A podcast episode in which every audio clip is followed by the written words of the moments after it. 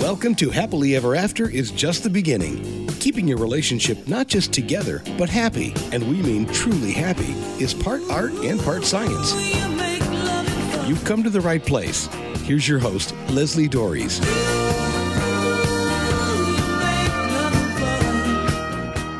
So, anyone who knows me well knows one of my least favorite lines from a rom com is the you complete me line from Jerry Maguire. It promotes the idea that if you can just find that one right person, your soulmate, then you will live happily ever after without a care or problem in the world. But what are the chances of finding your perfect match in a world of almost 8 billion people? And more to the point, how would you even recognize him or her if you had the good luck to stumble upon them? Real love, like principles, only exists when it's tested. It isn't really about perpetual happiness. And I think that's where most couples run into trouble. When anything less than never ending bliss appears, the assumption that you are with the wrong person rears its ugly head. But what if there was something different at the foundation of successful long term romantic relationships than infinitely being in love? Well, news journalist Jim Dalrymple is here to talk about alternatives to soulmate love. So, Jim, thanks for being on the show and talking about what I know is going to upset some people. thanks. It's great to be here. So, let's just get right to it. You wrote a piece titled Soulmate Love is Overrated. And again, we have uh, you can hear you can hear sighs all over the place right now. so, what actually is the premise behind this statement that soulmate love is overrated? Yeah, of course. So, the premise here is that people have been getting married, they've been falling in love, they've been having relationships for thousands of years. But mm-hmm. um, for uh, for hundreds and thousands of years, um, people had sort of different priorities when they they approached uh, a relationship like a marriage for example and so like if you look back in ancient rome or a lot of c- cultures that were contemporary to ancient rome the goal wasn't to find sort of your soulmate and fall in love the goal was to uh, advance the sort of the goals of your your family. You you wanted to produce uh-huh. heirs. You wanted to improve your connections. You wanted to increase your holdings. These sorts of things and that was pretty common at that time in the world. And um, the idea there is the, is what some historians and sociologists refer to as the corporate family. Today, when we hear uh-huh. that phrase, we'll think of like the Waltons or you know like a big billionaire type family. But uh-huh. in, in in a simpler sense, the idea was just a family that's sort of working together to advance their interests, right? Like they, maybe they hold a house together, or like uh-huh. the classic example would be like a family farm or something like that. Anyway, so the goal of marriage in this period was to sort of advance the interests of the corporate family, and that carried over into the medieval period. It, it went up for a long, long time, and then over the centuries, there was social and economic changes, and they started to kind of shift the way people thought about marriages and, love and that kind of thing. And um, so, where you had in the past this idea that a couple were workmates or yoke mates, like this idea that they worked together. That was the main mm-hmm. goal of, of a marriage. You wanted to work together. And the, I, I'm drawing a lot here from um, from uh, the historian Stephanie Coontz, who's done a lot of great work on this. So yes. throw her name out there. Mm-hmm. Um, but this idea that there were workmates and yoke mates, you worked together, and then slowly, over time, people started to shift their priorities so that you became soul mates. And I think that the, the terminology is an interesting one because it, it really captures that this idea of soulmates is a very new one, really. It's only emerged right. in the last, you know, 100 to two, 300 years, sort of a gradual progression. But but when you look at the grand scheme of history, you know, like the 10,000 years of recorded history, that's really a very short time. Um, well, and so, yeah, yeah sorry, yeah, go ahead.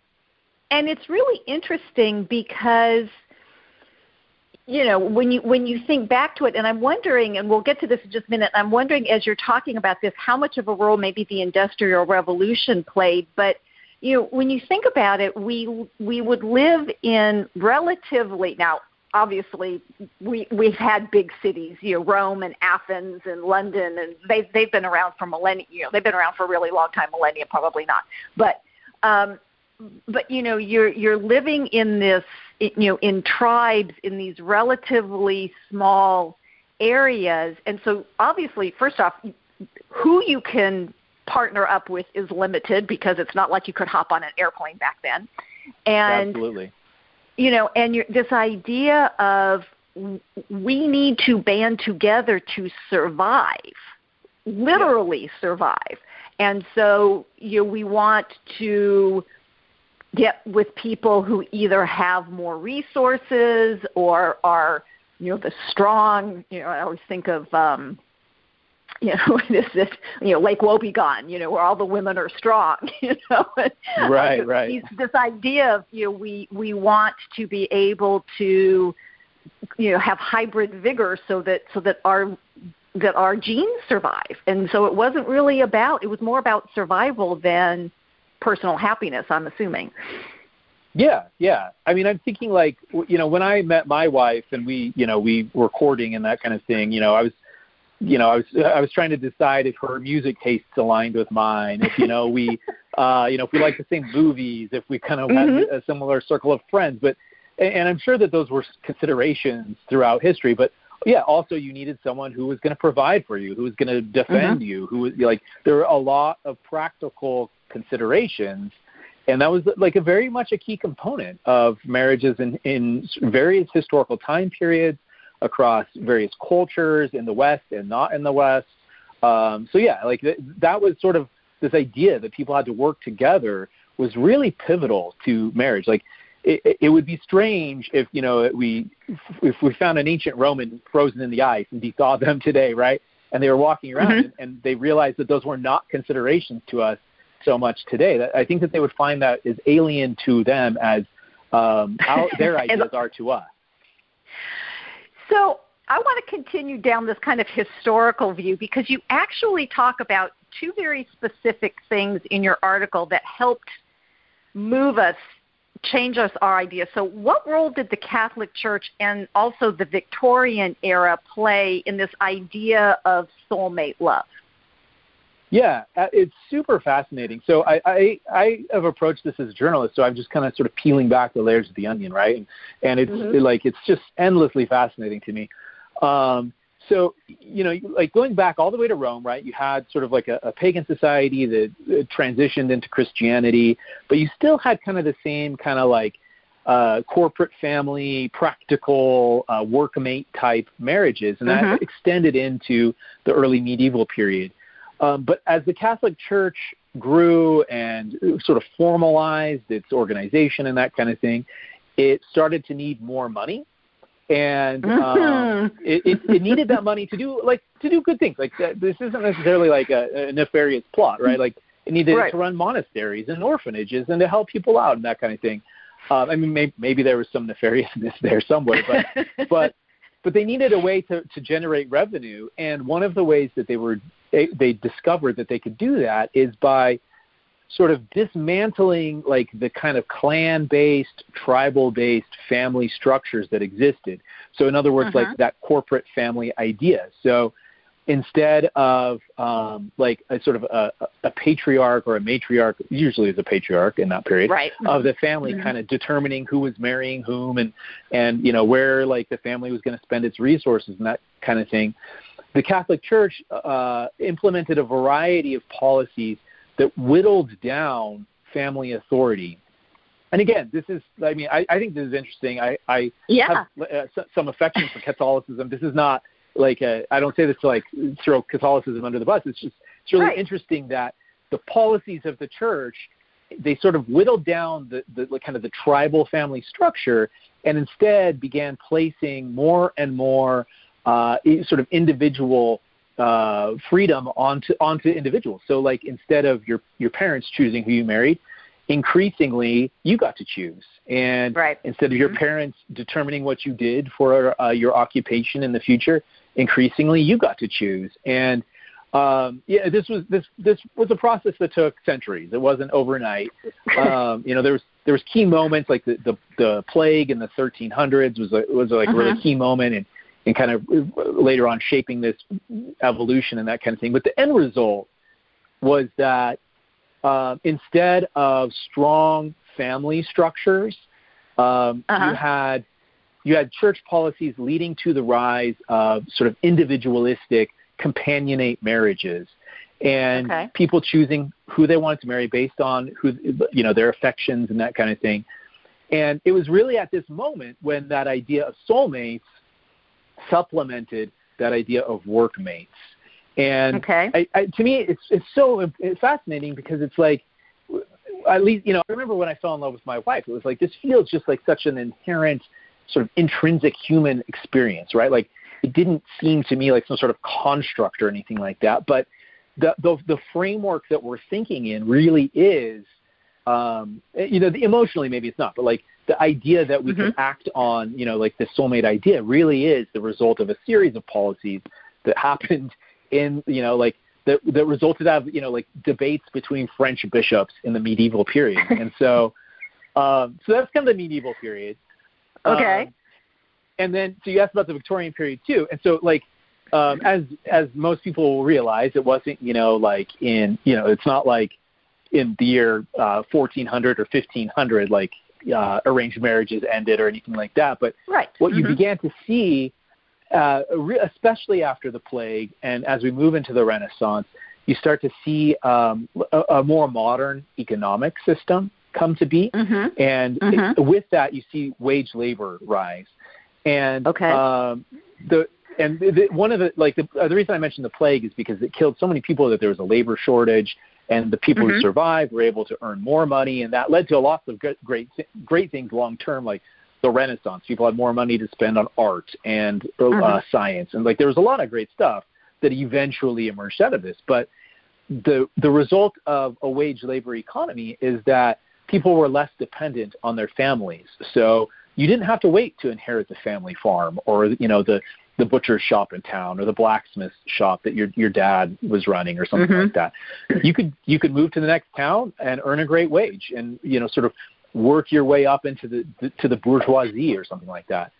And Okay. so this was like this was sort of like a, a, a ball that got rolling in the late Middle Ages and you know sort of through the Renaissance and the Enlightenment, and then you see in the Victorian period, um, like in the United States, for example, even even in the early 1800s, most families were still living in some sort of corporate family structure. Most people were farmers. Mhm. Right. Most people were still waiting to inherit the farm, or they were going to work in some way with the farm and that kind of thing.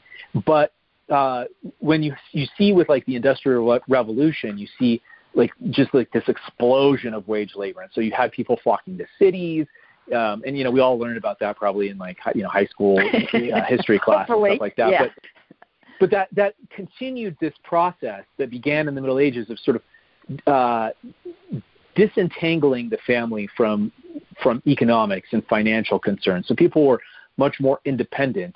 And along with that, then you see sort of in the Victorian period kind of like a mental recalibration where, uh, you know, like there's this idea that men exist in kind of the professional sphere and women exist Mhm. in the domestic sphere. But the, the, Right. the like th- that's connected to the economics because suddenly the single breadwinner could exist, whereas before, if you're on a family farm, you know, like men and women might Everybody have different did. jobs. Y- Yeah, everybody exactly. worked.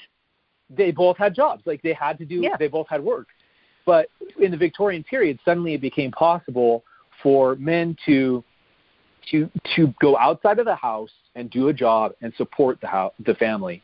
And it- that's not to say women were doing less work. They really weren't doing less work, but it became redefined as Mhm. not work. It became redefined as like this other thing that was sort of domestic, a domestic kind of labor of love. And there's a whole Right. other discussion to be had about kind of like how this kind of like Yeah, relegated women to a lesser role. But but in, in a Yeah. sense, that's that's it. Like I'm I'm kind of rambling on here, but like that's that's the gist of of this progress that led us right up until today, when wage labor is still sort of dominating the way we think about uh, families.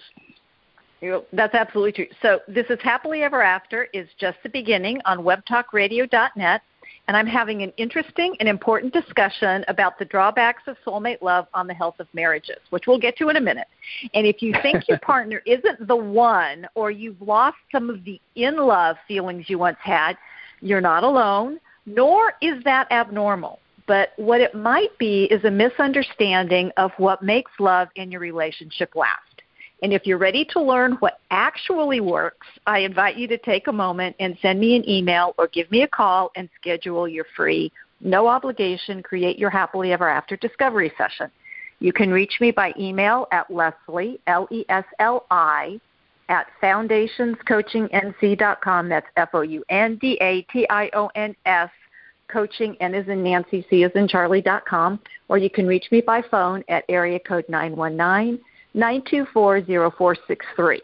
Now, as I just said, we're going to talk about why soulmate love may be a problem. So, Jim, in your piece, you say that, quote, love is great until it's gone, which I love. Right. Unquote. Can you elaborate what you mean by that? Because I really think this is at the heart of where we get off track with just the soulmate stuff. Agreed. I absolutely agree. And I think um, yeah, it, it's interesting because you know we were talking about sort of the history a second ago, and as especially in the Victorian period, even into the early 20th century, there were people who were saying, you know, love is becoming sort of the the the core foundation of marriage, but love love can be fickle, right? Like you, you mm-hmm. can fall in and you can fall out of love, and the problem is that if you know if a relationship is just based on love, um, you know, like what you, once the love ends, do you stay in the relationship or do you walk away? And um, you know, like I, I've been in relationships I've walked away from before, but but at a mm-hmm. certain point that becomes very difficult, right? Like if you're married, if you have kids, if you have you know uh, shared assets, it becomes very messy. It can become very emotionally right. painful. And there were people who were sort of sounding the alarm as this happened. Um, and I mentioned the historian Stephanie Coontz a second ago, and she, you know, mm-hmm. she has suggested that like those, those people who were sounding the alarm in the 1800s, you know, the 1920s, they they ended up being right. That like love ended up being a somewhat weak foundation for marriage. Whereas if you can contrast that with like the way marriages used to to work, you know, if you're if you're workmates, right? Like you might uh, you, you know your your feelings of affection might ebb and flow, but there's a strong incentive to make that relationship work because not only is your sort of emotional well-being tied up in that relationship, but your economic well-being is as well. And uh, that's not to say like corporate families and we're, we're going to come back, we're all going to go live on the farm, but I think it's uh-huh. it's worth being aware that um, like the the capriciousness of love is uh, is a new thing, and it historically would have been considered a weak foundation for a relationship because it can end, and that can sort of that can torpedo not only the relationship but your finances. It can it can break up well, your kind of community of support. Yeah. Well, which which in reality is exactly what happens.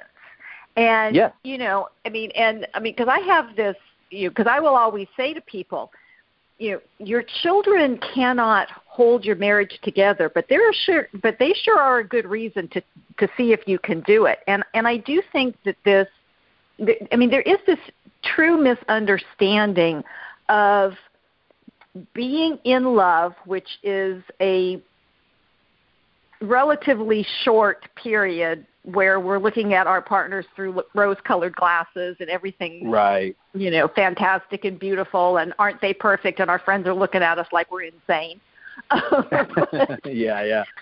You know, I mean, and and and and just the natural stages of love and what it means and you know and and it will ebb and flow because there there are times when we don't necessarily feel all that wonderful gooey stuff especially if you have a newborn who's keeping you up all night and you know mm-hmm. you're right you I know mean, i mean i've got I, sorry go you ahead, know this. I, yeah this idea that somehow we're doing it wrong if I, you know, if I look at my partner and go, what are we doing here? You know, why am I with you? Because you know, there there are times when it's not all roses and sunshine and unicorns and flowers. And and you know but if we're but if we have a commitment to it then that's an incentive to work through it but yeah i mean if we blow apart a family now there's still a huge economic and emotional impact not just to the two people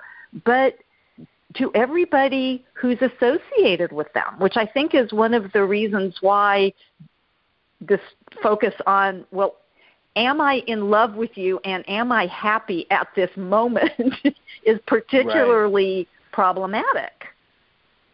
Yeah, I, I mean, I think um, you know, I like I, I I'm married. Uh, I have two kids. Um, I, I'm very much in love with my wife, but I remember in the early stages of our relationship, there's that sort of that hot love, right? Like, yeah. like you know, like yeah. the it's a different type of feeling, and um, and you know, like that I, I do. Uh, uh, to be clear, I very much love my wife, but like it's a different type of feeling, and it evolves over time. And uh, I think, you know, like the problem I think that it, with you know the the reason this history matters is because historically there was no expectation that you would necessarily mm-hmm. love your your spouse. Like th- there was a hope yeah. that it might, that love mm-hmm. might blossom, and um, but it very much that was seen as something that would come after the marriage. And if it didn't mm-hmm. come, it you know that wasn't the end of the world. And a lot of people think today like, oh well, you know that'd be horrible to be stuck in a marriage with someone I don't love. But the the reality is that there was a much bigger support group. Like you didn't have like That's today true. we focus all our energies on our spouse. They have to be our best friend, our lover, our our financial partner, our co-parent, all of these different roles and Mm-hmm. historically, those roles were broken out into different people. Like your your spouse and your best friend were absolutely not the same person. And Mhm. um, if today if today they are, like that's that's fantastic. But I think that maybe like the, the the comforting thing about knowing this history to me is not that we're going to go back to arranged marriages or something like that, but but this, Mhm. that it can be okay if I have a best friend who is not my spouse. It can be okay if if my feelings um, for my wife evolve over time. If you know, if like we have a six month old right now, like that, we're in that phase where Mhm. uh, you know we're we're not getting a ton of sleep. It's not maybe like that hot moment of love, but like that's okay. Like um, that like we that like knowing this history makes me realize that like the way I've been taught to think about relationships is just one of many options, and it's a it's a Mhm. rare and unique one. Like most people in history would have thought it was a strange one, um, and so injecting some of this historical kind of wisdom into the relationship for me actually, I think it strengthens my relationship, um, at least in my case. Well, and I- and I do think I, I'm a proponent of information is power, and when we understand and and you know you talked about all of the things that now land in the lap of marriage, like you know we're we're we're business partners, we're co-parents, Right. we're lovers, we're friends. All of these things are now, you know, and to me, I will tell people that is what makes marriage unique and that is what makes it challenging because mm-hmm. you know we're equals in this. We come into this nope there's no hierarchy. It's not like parent child or boss you know. I mean even in Yeah. even in siblings even in siblings somebody's older. And you know and so n- navigating this is really tough. And when we're only focusing on that the the lover romantic part which at times is not going to be the primary area i mean it Yeah. I, I, my thing is is that it all needs to be in in the you know it all needs to be in the pot but but this ingredient over here might be you know at- at this particular time might be more important like when we're with with younger younger children or you know getting older Yeah. wherever we happen to be in our life in our life scale. So you you talk in the article you posit that maybe we're asking too much from our romantic relationships and we're talking about some of the cost of that. But okay you know i'm, I'm one of these things okay so so we were at arranged we were at arranged marriage corporate family kind of thing on one end and the pendulum has swung into this. My partner has to complete me pardon me it makes me makes my skin crawl You know, Right. they have to be they have to be my everything so what what's the alternative? What is what does the middle look like, or is there even a middle? I mean, I'm personally trying to find that myself right now. I think um, right. you know, like this. The the article is part of like a project that I'm I'm working on where I'm trying to sort of figure out what that middle could be. But I, I think that uh, you know, again, it's not like we're going to go back to the way life was in you know ancient right. Rome or you know something like that. Like that that's that's not going to happen. but to me, at least, um, you know, like it's like if I I'm looking at from when I when I met my wife, I hadn't I didn't know about any of this history, that kind of thing. Like we we were sort of mm-hmm. in that kind of soulmate paradigm, right? Mm-hmm. And right. mm-hmm. we still are a little bit. But like if if at a certain point in our lives we're more in a workmate paradigm, like that's still a, a valuable relationship. That's still there's still meaning in that. And, and I think that that um, you know, I'm not here to tell anybody anybody what they should do with their own relationships, but like Absolutely. I think that if you find yourself working with your spouse um, more than you know being in like sort of that hot early stage, like to me, it's like I think I see this pattern. Like people people live like that. They were happy in that world. Maybe we can be happy in that world too. Uh, maybe as maybe we go through a few years where this is a workmate relationship, where we're yoke mates, where we're where where we've come to respect each other and work toward a common goal. Even mm-hmm. if you know we don't feel like we're you know 19 and you know falling in love in the backseat of a car or something like that. Right. Um, mm-hmm yeah so like i you know i think that the middle ground is like picking and choosing from kind of our history trying to understand what really worked for people because this this workmate uh, corporate family thing it existed for thousands of years. If it didn't work it would have not lasted for so long.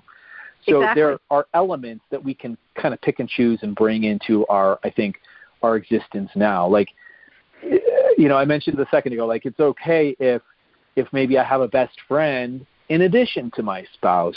And I think mm-hmm. like like I think sometimes I, at least I, I think in my own relationship and the relationships with my friends and family, sometimes we feel like that there's like something missing, like in our Mm-hmm. circle, our social and familial circles, and the, the response is like, I'm going to double down and I'm going to do everything I can to make my my relationship better, and and that's a great thing to do, obviously, but absolutely, um, mm-hmm. of course, but um, but maybe sometimes I think, and I, I, again, I'm speaking from personal experience. Sometimes I think that the actual gap wasn't between me and my wife. It was that I lacked a broader social network, and I was Mm-hmm. trying to make my wife serve all of those roles. And so, going out and spending time with with a friend or with you know my brother or one of my sisters or something like that, Mhm. that that time actually improved my relationship when I you know when I got back in, a few hours later with my wife.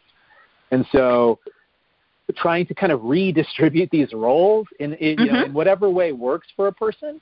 I think uh, you know there's like the the saying like absence makes the heart grow fonder, right? Like maybe that absence is just two hours where you're catching a movie with your friend, or maybe you know like my wife has gone on vacations with her friends. Like Mhm. these things, I think it, it takes a little bit of pressure off the relationship, and when the pressure's gone, I think that like the the relationship can improve. Well, and I think that's I, I think that's so critical because you know, and you know, people think, well, th- this person, and I do think it goes to, back to expectations, right? If if Yeah. we're told, and then, and then of course, you know, we have you know, lots of lots of inputs in in this, and if and if this is the expectation, and you know, and maybe at the moment, or maybe even you know for a longer period of time than a moment, this isn't happening. Then there's this panic that it's like, oh my gosh, this is this is wrong, this is bad, as opposed to no, this is just a phase, and Yeah.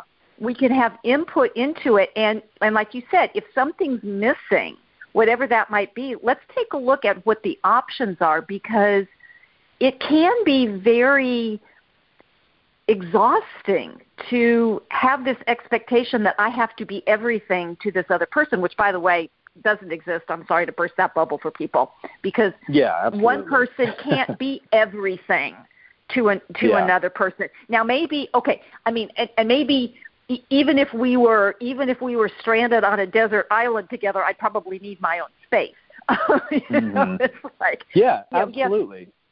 and and so it's more recognizing that there's more there's more options than arranged marriage or I just have to find this one person in the world who's going to, you know, light up my life from now until the end of time and never cause me any problems because, you know, Yeah.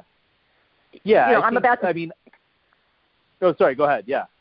Well, I mean, it's like I'm about to celebrate my 35th wedding anniversary, and I have I now have two adult children. I you know, and and so I've gone through this, and you know, and my husband and I have ebbed and flowed through all of that. Where there have been periods where we've been closer together, and periods where you know we're we're we're just we're just pushing the boat in the direction that we decided we needed to go in Right. and you know and and and it's not and and it's not a bad thing but but i think being aware of it and not just giving into despair may be too strong of a word but disappointment to go well it's not working the way i thought it would.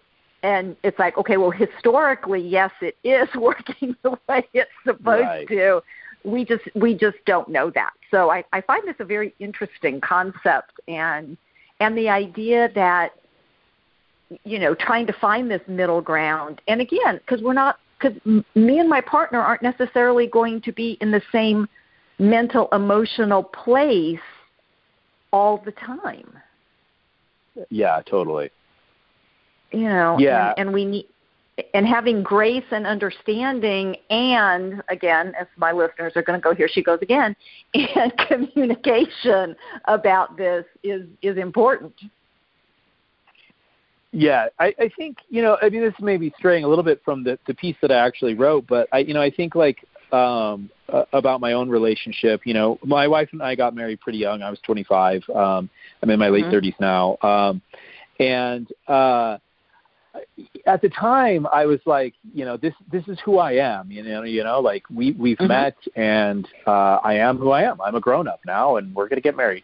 What I didn't Mhm. realize is how much both of us would evolve over the years. mm. Like I, mm-hmm. you know, like I, I'm a totally different person today. I have different, a different worldview. I've had different experiences, and we've evolved together. But I think it's also important for us, at least, to have allowed each other to evolve separately as well. To, you know, like I, the the article that we've been talking about that I wrote, like that's a project that I'm working on. My wife, I mention her in it, but she's not really involved in it.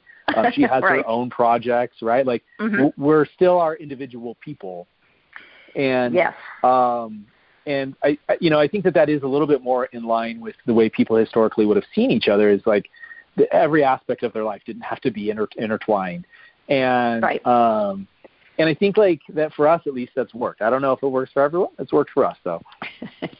well, great. Well, Jim, thank you so much for this conversation. And can you tell people where they can learn more about, because you said this is like a project you're working on, so where Yeah. they can learn more about this? Yeah, so I write a weekly newsletter. Um, it's called Nuclear Meltdown, sort of like you know, same idea like with a, a nuclear power plant or something. And the, the concept is that like uh, the nuclear family, as we conceive of it today, is maybe not serving us as well as maybe it, it could. So hence nuclear meltdown, and it's Mhm. um, at nuclearmeltdown.substack.com. Um, so again, nuclearmeltdown.substack.com. It's a weekly newsletter. It's it's totally free. Um, you just put your email in, and you'll get it every usually every Friday. And uh, yeah, it, it covers all sorts of topics: uh, love, work. It's sort of like the intersection of like uh, family and economics, and you know some some personal essay and that kind of thing. So, yeah. Well, cool. So we're talking about this soulmate and and love, and so buying into the Beatles' "Love Is All You Need" is going to leave you and your marriage in potential peril because love is a verb, not just a feeling.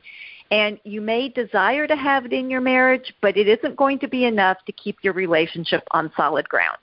It also isn't about grinding through your marriage, but about knowing what works and intentionally implementing it. That's what's going to keep it alive and thriving. So, hopefully, one of the things you're doing to keep your marriage alive and thriving is listening to this show. And until next week, stay loving.